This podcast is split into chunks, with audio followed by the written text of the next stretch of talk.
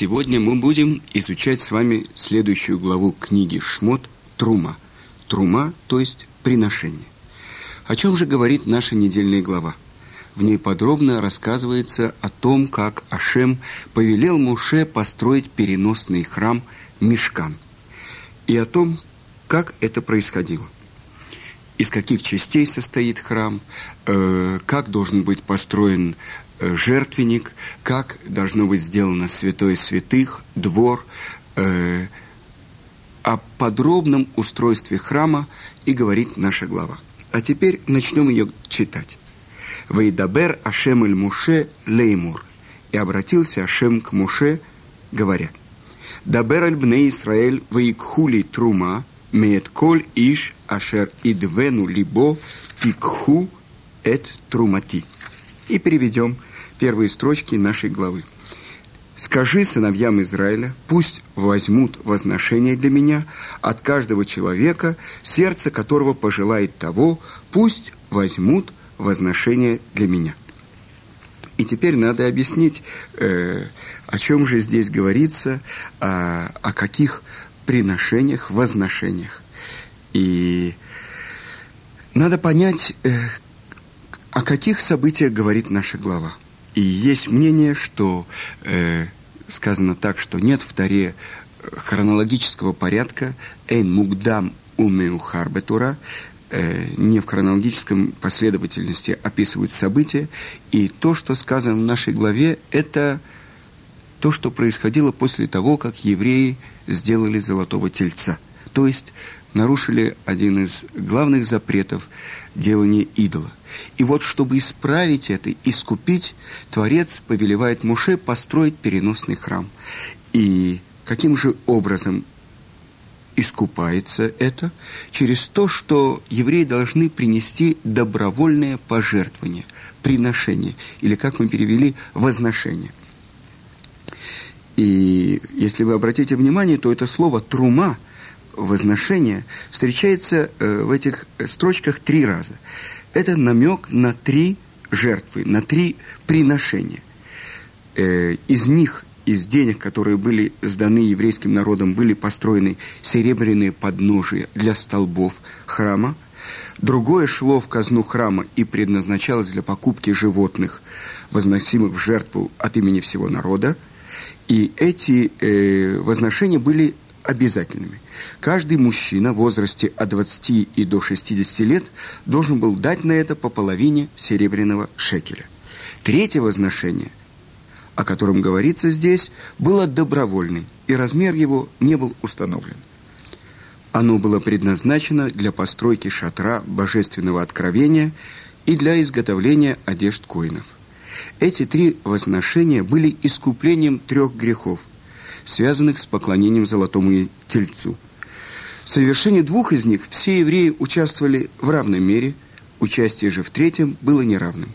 Первый грех заключался в том, что телец был признан идолом, которому поклонялись. В этом были повинны все, э, каждый э, в равной степени, потому что со всех поровну собирали для того, чтобы исправить это – по половинке шекеля, и из них делали адданим, то есть подножие, так как тельца признали владыкой Адон. Адданим Адон. Второй грех заключался в том, что приносили жертвы этому самому золотому тельцу. И в этом тоже участвовали все в равной степени. Поэтому во искупление этого греха приношение собиралось по половине шекеля с каждого – на эти деньги покупали скот для жертвоприношений, совершаемых от имени всего общества. И это было искуплением жертв, принесенных тельцу. Третий грех заключался в том, что на изготовление этого золотого тельца были пожертвованы драгоценности. И в совершении этого греха не все участвовали в равной мере. Поэтому и размер третьего возношения не был точно установлен. Но дальше что сказано в нашей первых строчках? «Возношение для меня». Это можно прочитать иначе. «Возношение, принадлежащее мне». Потому что все, что находится на земле, принадлежит Творцу. «Лашем аарец умлоа». Творцу принадлежит земля и все ее наполняющее. По этой же причине сказано «пусть возьмут, а не принесите». Так как мы сами не можем ничего дать Ашему от себя, но только взять у него и принести ему же. И так говорили наши мудрецы. Дай ему из того, что принадлежит ему, потому что и ты сам вместе со всем твоим имуществом принадлежишь ему. И так сказал царь Давид. Потому что от тебя все, и из твоей руки они принесли тебе. Согласно другому объяснению, слова «пусть возьмут» подчеркивают добровольность приношения. Всевышний не дал Израилю приказание приносить ему дары – но только дал указание принимать у них то, что каждый пожелает дать. Но, как это сказано, от каждого человека, сердце которого пожелает того. Что это значит? Вместе с материальным храмом, для строительства которого применялось золото, серебро и медь, был воздвигнут и духовный храм. Из чего же он был э, сделан? Для этого евреи принесли Творцу стремление своих сердец. И сейчас я хочу подробно остановиться на том, как был построен храм, из каких частей он состоял.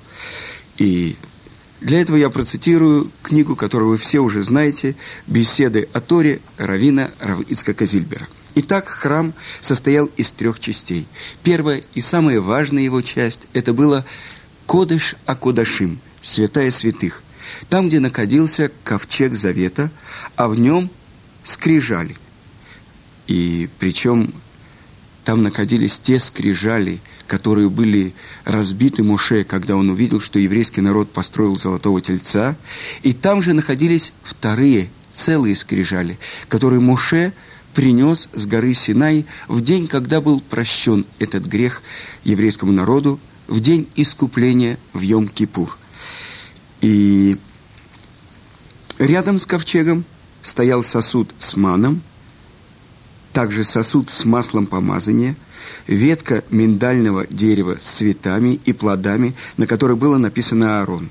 И в конце сорокового года, когда перед смертью Муше э, завершил написание 13 свитков Торы, один из свитков, по одному мнению, тоже находился в этом ковчеге. Кто же имел право входить туда, в святое святых? Вы помните, э, во время движения евреев в пустыне, после того, как был построен храм, туда входил Моше. И э, также после этого туда э, заходил Аарон. Но на протяжении веков право входить туда мог только потомок а, Аарона – первосвященник Коин Гадоль, причем входил он туда только один раз в году в Йом-Кипур, и только четыре раза. А если бы он вошел в пятый раз, это был бы большим грехом. Итак, это первая часть храма Кодыш Акодашим. Вторая часть – это Кодыш, или по-другому это называется Эйхаль. В северной части святилища или Кодыш стоял стол с двенадцатью хлебами приношения. Причем хлеб назывался лехем апаним. Особенной формы был э, этот хлеб, так что части боковые, э, части э, этого хлеба см- как бы смотрели друг на друга. А в южной стороне находился светильник, то, что вы знаете, семисвешник, с семью лампадами. Между ними, ближе к выходу, находился малый жертвенник для воскурений – Площадь его верхней поверхности была локоть на локоть, а высота – два локтя. Жертвенник был покрыт золотом. Дважды в день на этот жертвенник клали горящие угли, взятые из большого жертвенника, а на них специальный состав из 11 пахучих веществ. Это то, что называется питум акторит. Благовонные вещества, которые воскуряли в храме. Третья часть переносного храма – Мешкана – это то, что называется двор.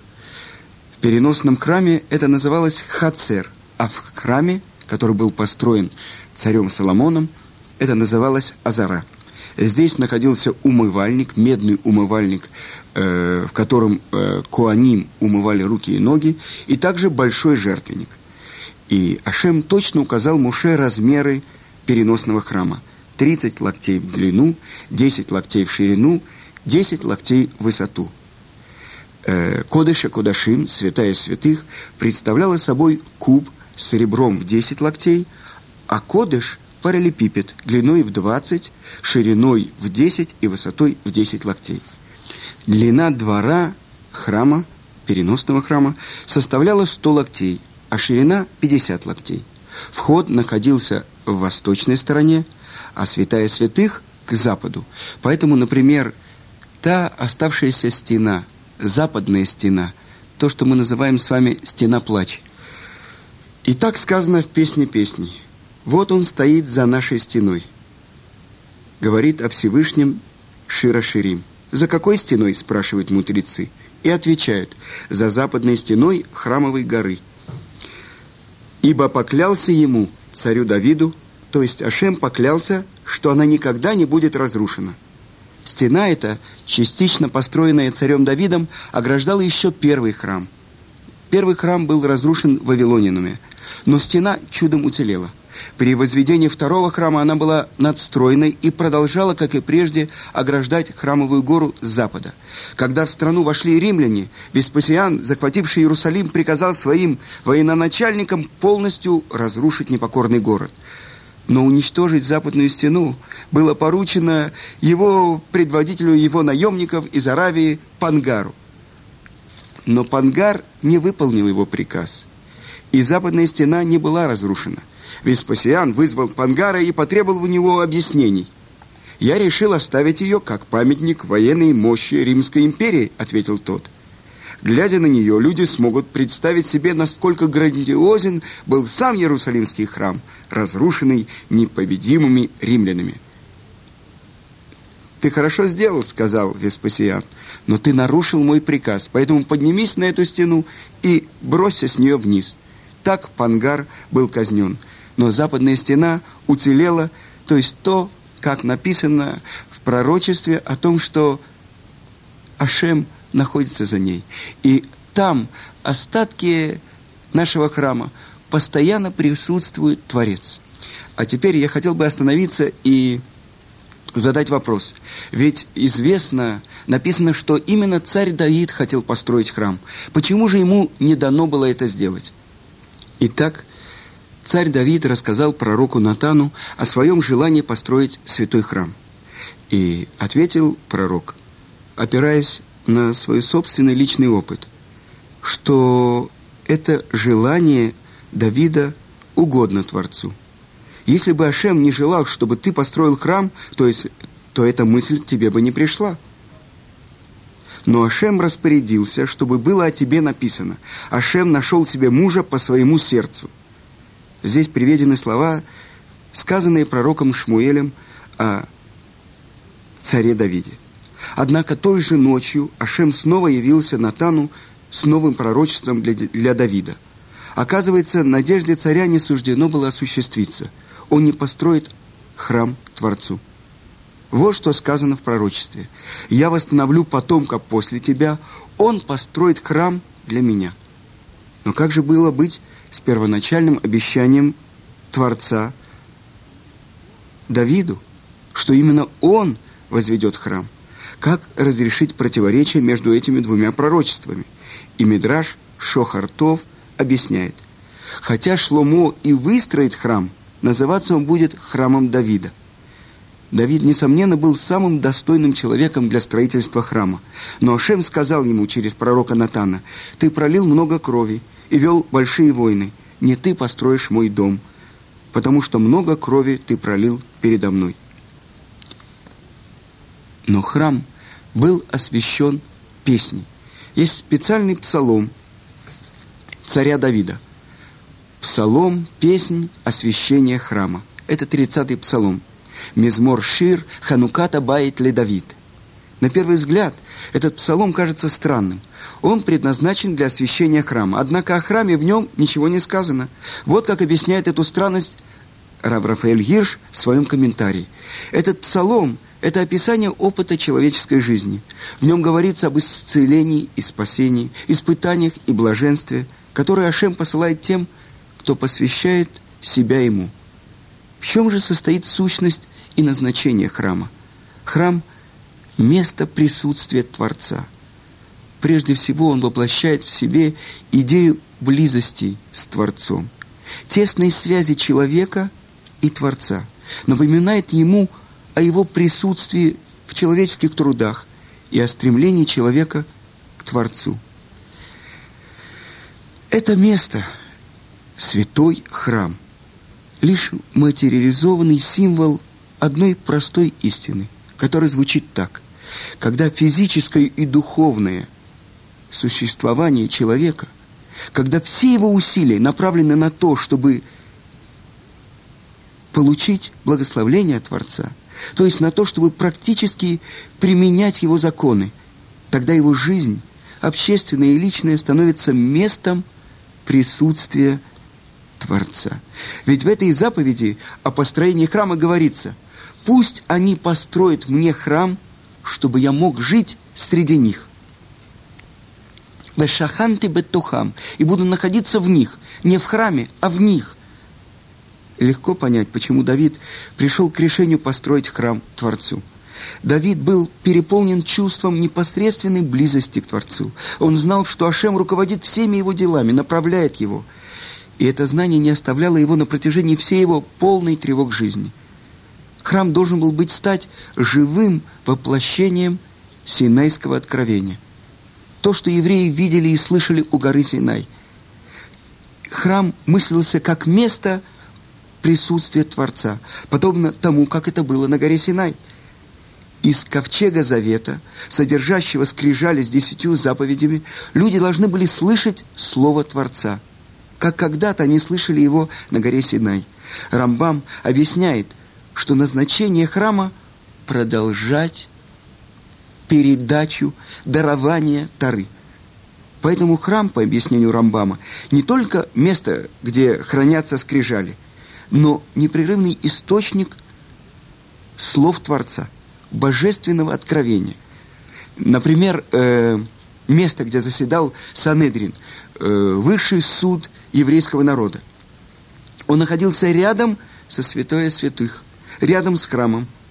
То есть храм – это вечное воплощение дарования Тары. Благодаря тому, что храм служит воплощением Синайского откровения, в нем помещен алтарь, на котором совершается жертвоприношение – а также храм – это дом Тары. А значит, именно в этом месте должны совершать жертвы, предписанные Ашемом, как способ приближения к нему.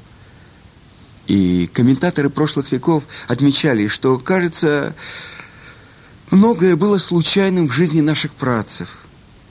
Это следствие особенной высшей причины.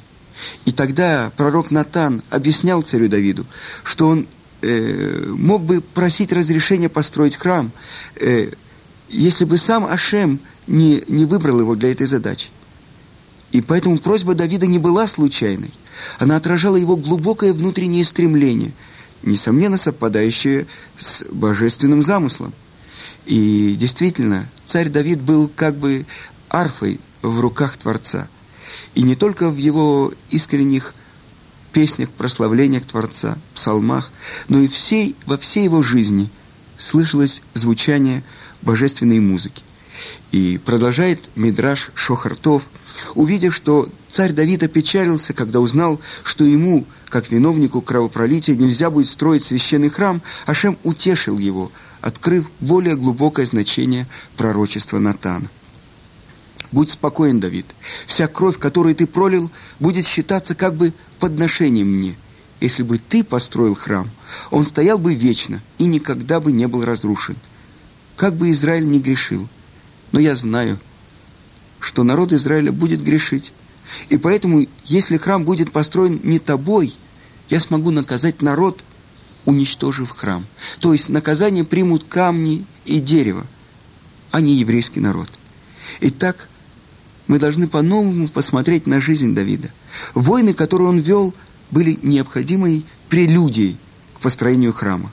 А его усилия подготовить все необходимое для будущей постройки явились выражением его собственной глубокой и необходимой связи с делом возведения храма, которому было предназначено нести именно его имя – Дом Давида. Но кто построит храм? Построит его сын. Сын Шломо. Само имя Шломо означает мир его. То есть тот, кто реализует назначение. Назначение того, что делал его отец. Он собирал, он строил чертежи, он э, думал, как построить храм, а реализовал уже его сын, царь Соломон. И в качестве э, иллюстрации того, ради чего был построен храм, я хочу привести э, вам место из наших священных книг, то, что сказал Раби Йоси. Когда строительство священного храма было завершено, и небесные и земные сферы наконец объединились в одно целое, тогда вдохновение пришло к царю Шлому, и он создал Шира Ширим, песнь песней. Священный храм был повторением небесного святого храма. С самого дня сотворения мира не было веселья больше на земле перед лицом Всевышнего, чтобы осветилось его имя, чем в тот день, когда был построен святой храм на земле. Итак, переносный храм являлся прообразом первого, второго и будущего третьего храма. Первый храм был построен царем Шломо, сыном царя Давида. Он был построен в 2928 году от сотворения мира. Но простоял он только 410 лет. Через 70 лет после его разрушения был построен второй храм, который простоял 420 лет. Но тот храм, о котором говорится в нашей недельной главе. «Постройте мне храм, чтобы я находился в вас». Это тот храм, который каждый еврей несет с собой, и тот храм, который он строит на протяжении всей своей жизни. На этом я прощаюсь с вами. Всего хорошего. Шаббат шалом.